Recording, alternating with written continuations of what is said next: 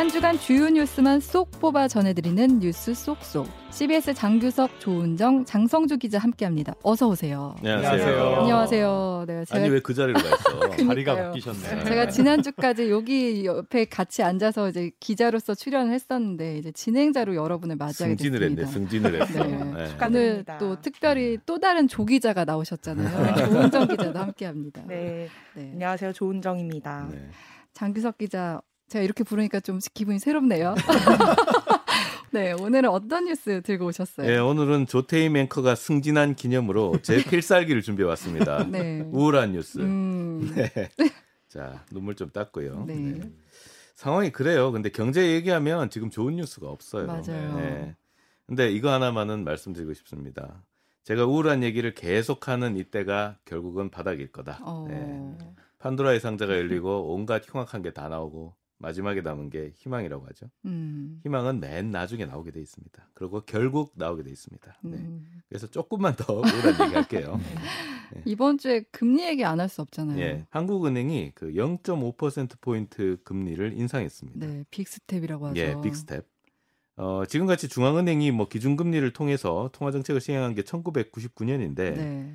어, 지금까지 단 한 번도 0.5% 포인트 인상한 적이 없어요. 음, 자, 금리를 올리면 어떻게 된다? 제가 이게 나올 때마다 얘기하는데, 자, 이자 부담이 늘어나죠. 네. 그다음에 가계와 기업의 이자 부담이 늘어나면 가계는 소득이 줄어들고 그쵸. 어, 기업은 수익이 줄어듭니다. 음, 이자를 왜냐하면 더 많이 갚아야 되니까요. 네. 그러면 이제 가계는 소비를 줄이겠죠. 그리고 기업은 투자를 줄입니다.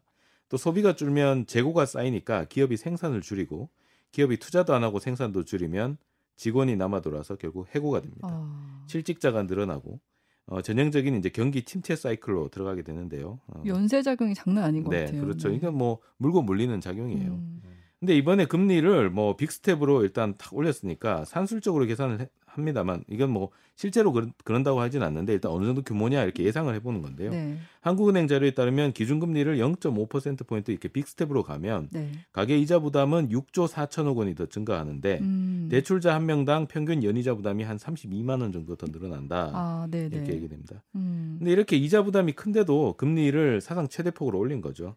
이제 경기 침체 걱정보다는 고물가 문제가 더 크다. 통화당국이 이렇게 판단을 하고 있고 음, 지금 이제 물가가 더 올라갈 거다. 이제 모든 경제 주체들이 다 물가 더 올라간다 이렇게 네. 기대를 하고 있는데 이걸 꺾어야 앞으로 물가가 더 크게 올라가는 걸 막을 수 있다 하는 거죠.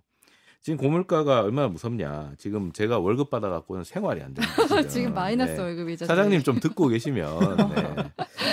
자, 이 생활이 참 불가능하기 때문에 지금 마통 이게 어. 제 유일한 구원인데 예. 자, 여기서 물가가 또 오른다.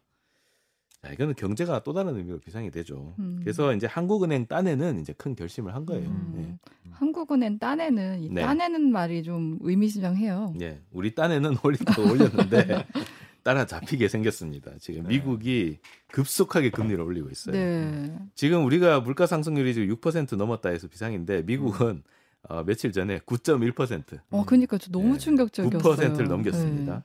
네. 그다음에 또 그 이어서 또 생산자 물가가 나왔는데 이것도 11%가 넘었어요. 아. 지금 12% 가까이 나서 난리가 났어요 지금. 그래서 음, 고물가에 대응하기 위해서 어쩔 수 없이 또 금리 인상을 할 수밖에 없는데 고강도 금리 인상 조치가 또 나온다. 근데 0.25에서 두 계단 올라가면 0.5 네. big step, 네. 세 계단 올라가면 giant step. 네. 음. 근데 네 계단을 올린다 한꺼번에 네. 1% 포인트를 올린다는 거죠. 그럼 뭐예요? ultra step이라고. ultra step, jumbo step, 뭐 아직까지 용어가 정리가 다 안 됐어요. 음, 그래서 ultra냐 jumbo냐 지금. 근데 이렇게 1% 포인트를 인상할 가능성이 이제 FedWatch라는 그 시장에서 이제 그 consensus를 그러니까 음.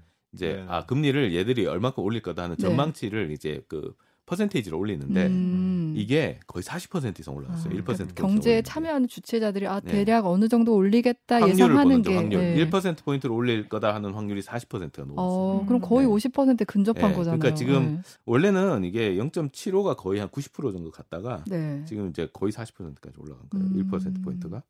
그래서 지금 우리가 기준 금리가 지금 미국보다 0.5% 포인트 더 높아요. 네. 음. 근데 미국에서 1% 포인트 인상을 하면 당장 당장 0.5% 포인트 격차가 음. 나게 됩니다. 음. 0.75% 포인트 giant step으로 가도 네. 금리는 0.25% 포인트 차로 우리가 뒤져요. 음. 그렇게 되면 이제 한미 간 금리가 역전되는 상황. 어, 7월 22일에 이제 기준금리를 결정한 회의를 하게 되죠. 이틀 동안 하는데 23일 날 나오겠죠. 네. 그러면은 이제 그때가 되면 한미 간 금리가 역전된다. 거의 아. 기정사실이 되고 있습니다. 근데 사실 돈은 이자를 쫓아가잖아요. 막 네. 저 같아도 막 A 은행에서 더 금리 잘 준다 그러면 당연히 글로 옮길 아. 수밖에 요즘 없죠. 뭐3% 준다 그러면 줄 서서 하고 아. 있으니까요. 네. 근데 이제 미국에서 이자를 더 준다고 하면은 우리나라에 있던 이 달러들이 우리나라를 빠져나가는 현상이 생길 수밖에 없는 음. 그렇죠. 거잖아요. 외국인 투자자가 지금 한국에다가 지금 투자를 하고 있다고 생각을 음. 해봐요. 음. 주식 투자를.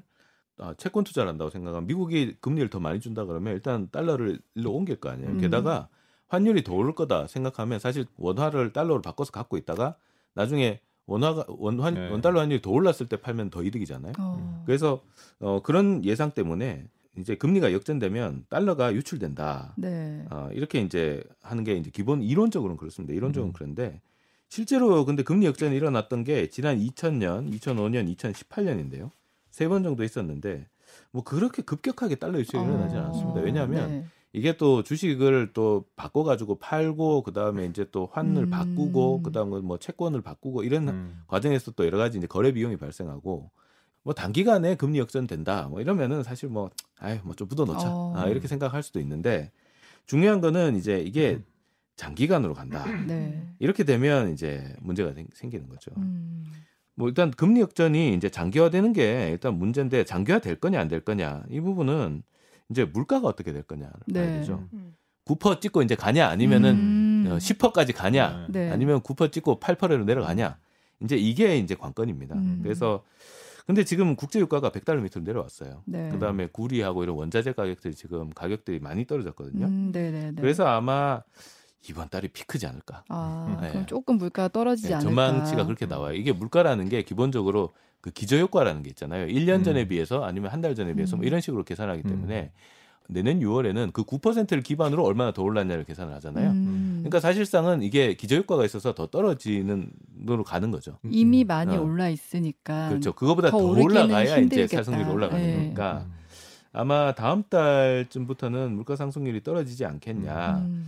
그런 예상들이 나오고 있어요. 그래서 지금 나스닥 뭐 이런데 뉴욕 증시도 사실 뭐 공포 장세가 펼쳐지지는 않았어요. 그러니까 음, 네. 소비자 물가 지수가 9%가 났는데 음. 이거 뭐야 하면서 갑자기 훅 떨어질 줄 알았는데 별로 안 떨어졌어요. 맞아요. 그냥 생각보다 별로 안 네. 떨어졌어요. 네. 그리고 미국 정치랑도 약간 연관이 있는 게 음. 지금 바이든 대통령이 지금 사우디 방문을 앞두고 있거든요. 아, 원유 증산. 예, 이제 사우디에 가서 지금 관계가 악화돼 있는 상황을 풀어서 원유를 좀 풀어 달라. 음. 요거 하러 간 건데 이게 되면 이제 아무래도 전 세계적인 에너지 가격 상승에 대한 압박을 조금 주- 더 줄이게 될수 이미 벌써 거고. 떨어지고 있어요. 떨어지고 네. 있고. 그러니까 근데 그거는 네. 또 수요가 감소할 것을 전망을 해서 요즘 100 달러 밑으로 내려온 네, 거라고 그거하고 이제. 증산 이제 네. 기대도 있고 이러니까 그러니까 아무래도 예. 이게, 예, 아무래도 그렇죠. 11월에 이제 중간 선거 있고 미국이 이러니까 아무래도 거기에 좀 사활을 걸 수밖에 음. 없어서 음. 진짜 말씀하신 대로 이번이 조금 피크일지 않을까라는 기대감이 지금 큰 그렇죠. 상황인 이제 것 같습니다. 그런 상황에서 고물가가 이제 더 이상 안 올라가고 일단 네. 유지만 된 다음에 기저효과 때문에 이제 좀 다운이 될 거예요.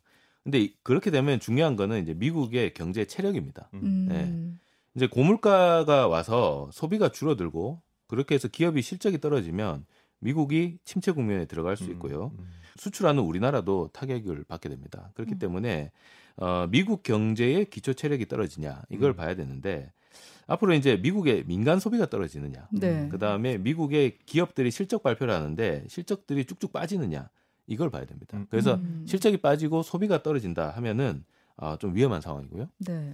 근데 이것도 근데 지금 미국 가계의 그 저축이 네. 저축률은 늘지는 않는데 그 통장에 들어 있는 돈은 꽤 된다 그래요. 아, 네. 그러니까 너무 많이 퍼준 거야 코로나 음. 때. 예, 그 돈이 아직도 남아 있는 거예요. 그래서 음. 소비 여력이 아직 안 죽었다라고 보는 쪽도 있어요. 그래서 정말로 미국 경제가 침체 국면 들어가느냐 음. 이 부분은 조금 더 지켜봐야 될것 네, 같습니다. 그러니까 음. 연준도 지금 이렇게 좀 자신만만하게 기준금리 인상 기조를 가져가는 이유 중에 하나가 음. 지금 고용률이 너무 좋아서 그러니까 사실상 완전 고용 상태라는 거를 기본적으로 깔고 지금 이야기를 하는 것 같더라고요. 그렇죠. 그러니까 이제 기업들도 잘 돌아간다 이거지 네. 사람이 음. 필요하다 이거지. 네. 예, 그래서 자 이제 판도라의 상자에 거의 음. 이제 악재가 다 빠지고 이제 희망을 발견할 수 있을까? 어, 네. 네. 아니면은 하나 더 남았다 이럴 수도 있고 요건 어. 몰랐지? 네, 지켜봐야죠. 네. 어, 근데 처음에 좀 뭔가 우울하게 시작하는 것 같은데 네. 그래도 좀 끝에는 뭔가 네. 희망적인 메시지를 애써 네. 주신 것 같은데 어, 설마 뭐 바닥에 더 있겠어요?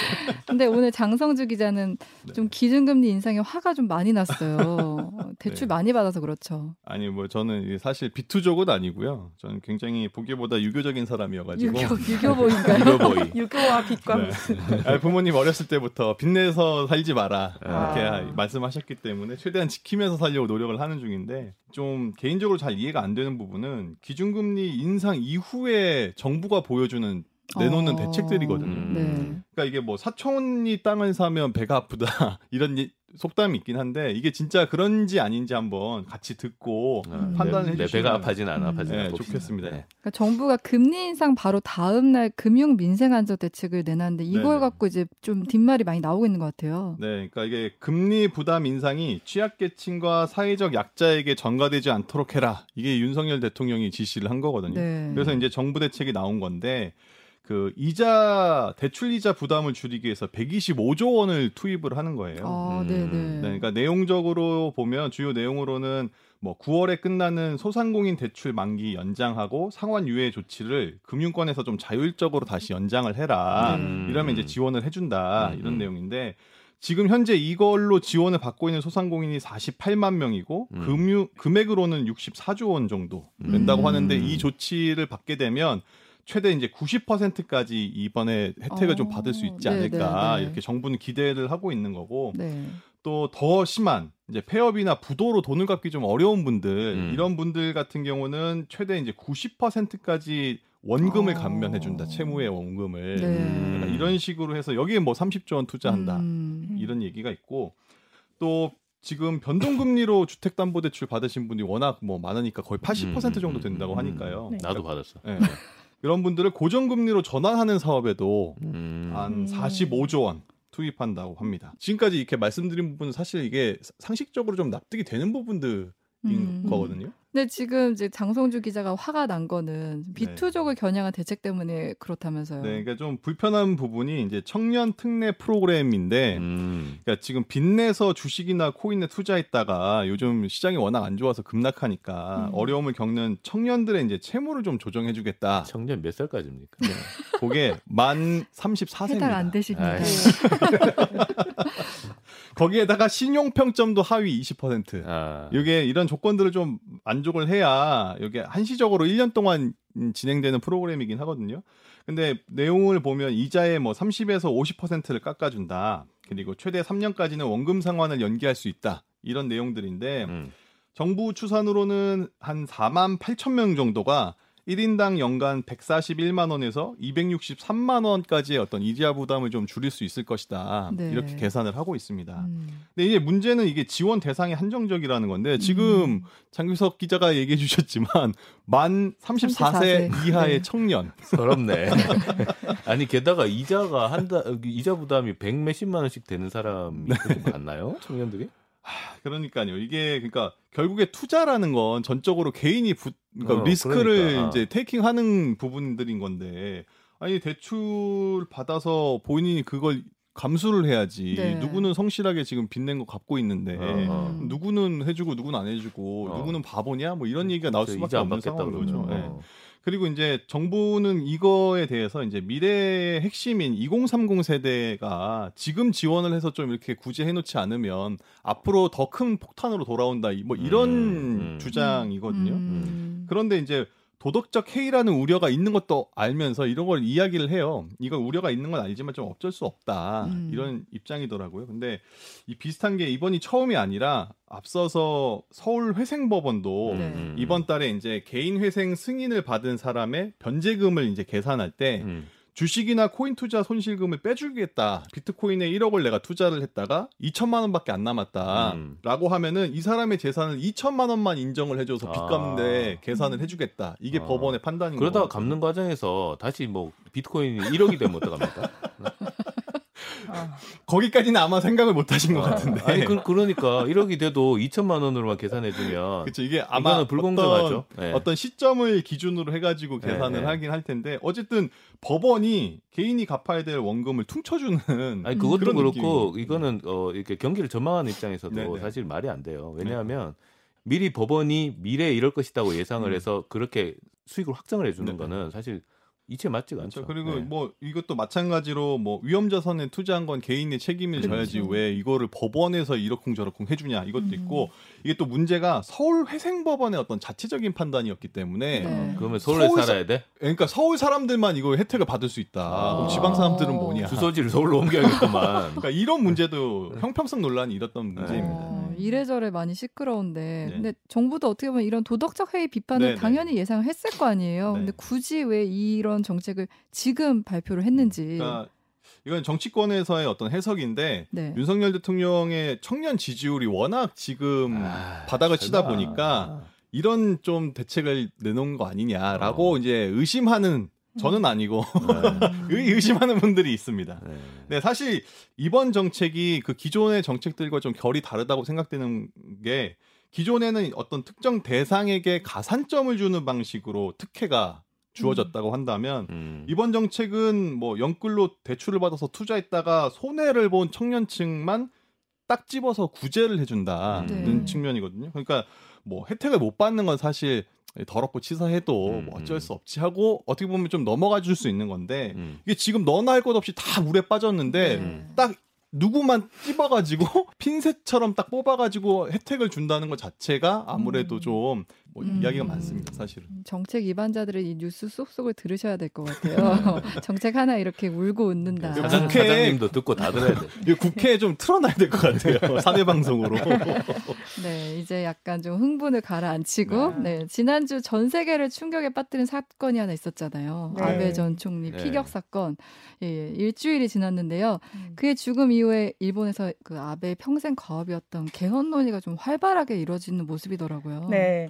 지금 일본 개헌 논의가 이렇게 딱 불을 붙었다 이렇게 음. 표현할 네. 수가 있겠는데 이게 시기가 딱 적정하게 맞았던 음. 것 같아요. 그러니까 이제 헌법 개정이 평생의 과업이다, 내 꿈이다 이렇게 했던 아베가 갑자기 어떻게 보면 좀 드라마틱하게 선거 유세 네. 도중에 숨졌고 네. 또 이제 바로 이틀 뒤에 치러진 참여연 선거에서 집권 여당 자민당이 압승을 음, 하면서 네, 네. 아 이렇게 되면은 아, 아베의 그 그토록 원하던 개헌이 네. 가능해지는구나. 음. 그럼 개헌은 어떻게 되는 걸까 하면서 개헌으로 좀 이렇게 이슈가 네. 음. 좀 모이게 되는 그런 상황이고요. 지금 참여연 선거의 그 요건들을 보면 개헌 발의 요건이 3분의 2를 지금 넘었습니다. 네. 그러니까 음. 이제 뭐 여당 의원들 플러스 또 야당 중에서도 헌법 개정에 찬성하는 찬성 의원들까지 네. 어, 이렇게 모아 보면은 개헌 발의 요건이 3분의 1을 넘어섰고 네. 이런 적은 없었거든요. 중의원 지금까지. 참여 참여원 다 넘었죠. 네 이번에 이제 참여연이 넘은 거고요. 네.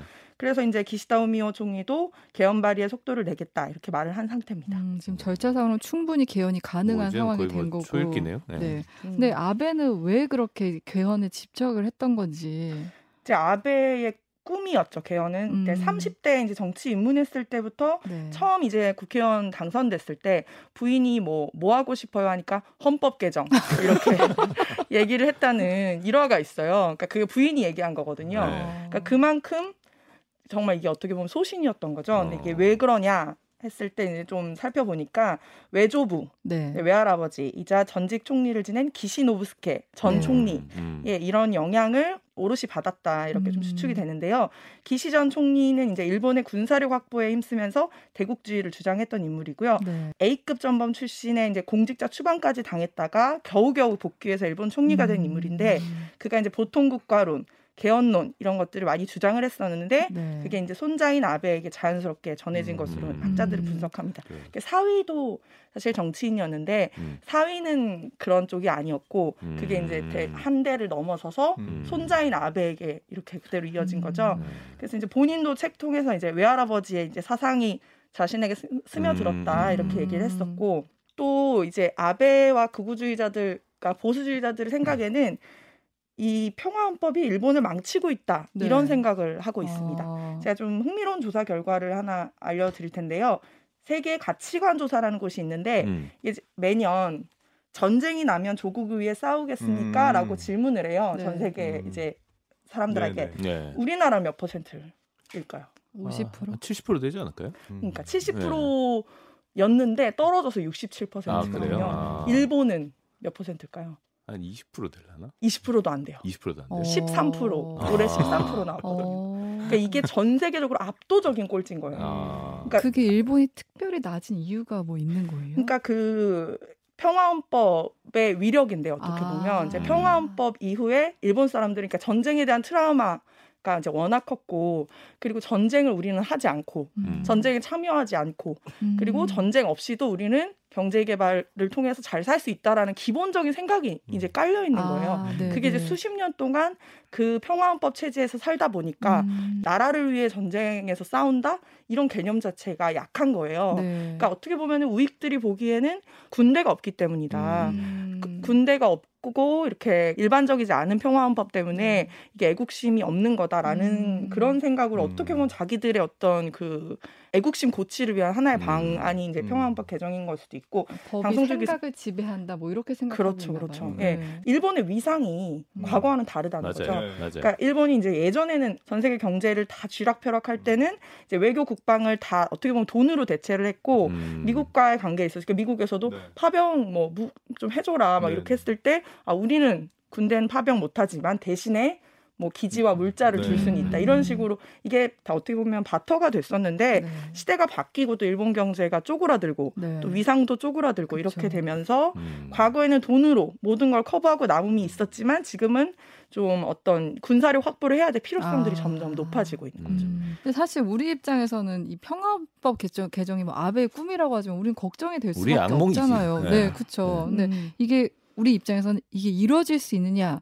제발 현실 가능성이 없었으면 좋겠다 이런 마음도 드는데 네. 어, 이건 어때요? 네. 지금 아베 추모 기간이 있고 음. 이제 참여 선거 직후였기 때문에 이게 뭐 당장 뭐 불 붙을 음. 것처럼 보도가 됐지만 네. 이게 아, 그- 내밀하게 들어가 보면 상당히 시간이 걸리고 네. 또 쉽지는 않을 것이다 이런 관측들이 음. 많더라고요. 음. 이제 평화헌법 자체가 가지는 그 일본에서의 의미 음. 이게 워낙 상징성이 있고 음, 음. 이 평화헌법 자체에 노벨상을 줘야 된다라는 음. 운동이 아. 있을 정도로 그러니까 뭐 이게 영구히 이런 어떤 전쟁이나 무력에 의한 무력 행사를 포기하고 또 이런 목적을 성취하기 위해 육해 공군민 어떤 전력도 보유하지 않는다. 음. 또 국가의 교정권을 인정하지 않는다. 네. 이런 어떻게 보면 좀 단정적이고 네. 좀 어떻게 보면 상징적인 이런 헌법 인데 이런 헌법을 가지고 있는 국가가 일본이 거의 유일하거든요. 음. 그래서 이거를 건드리면 안 된다. 네. 수호해야 된다라는 세력도 여전히 강해요. 그 사실. 실제적으로 자위대가 갖고 있는 국방력이 엄청납니다. 네.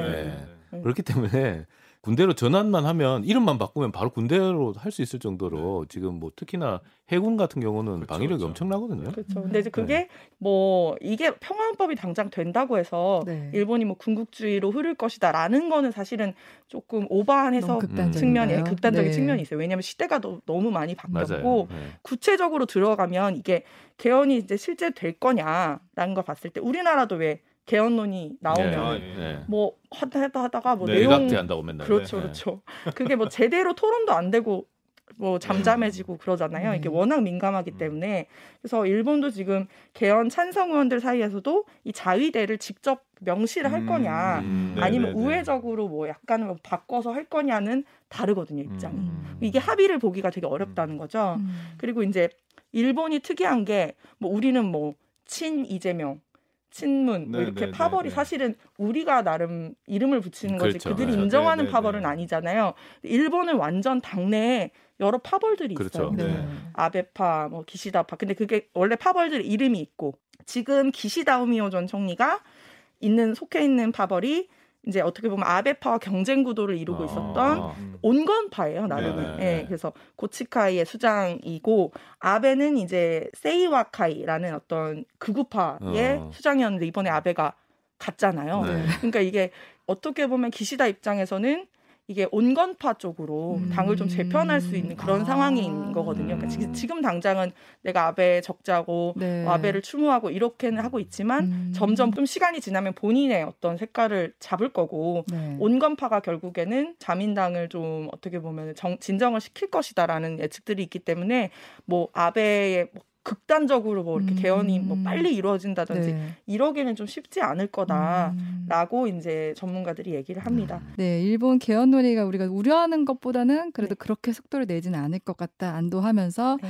네 여기까지 뉴스 쏙쏙 CBS 장규석, 조은정, 장성주 기자였습니다. 고맙습니다. 네, 네, 감사합니다. 감사합니다.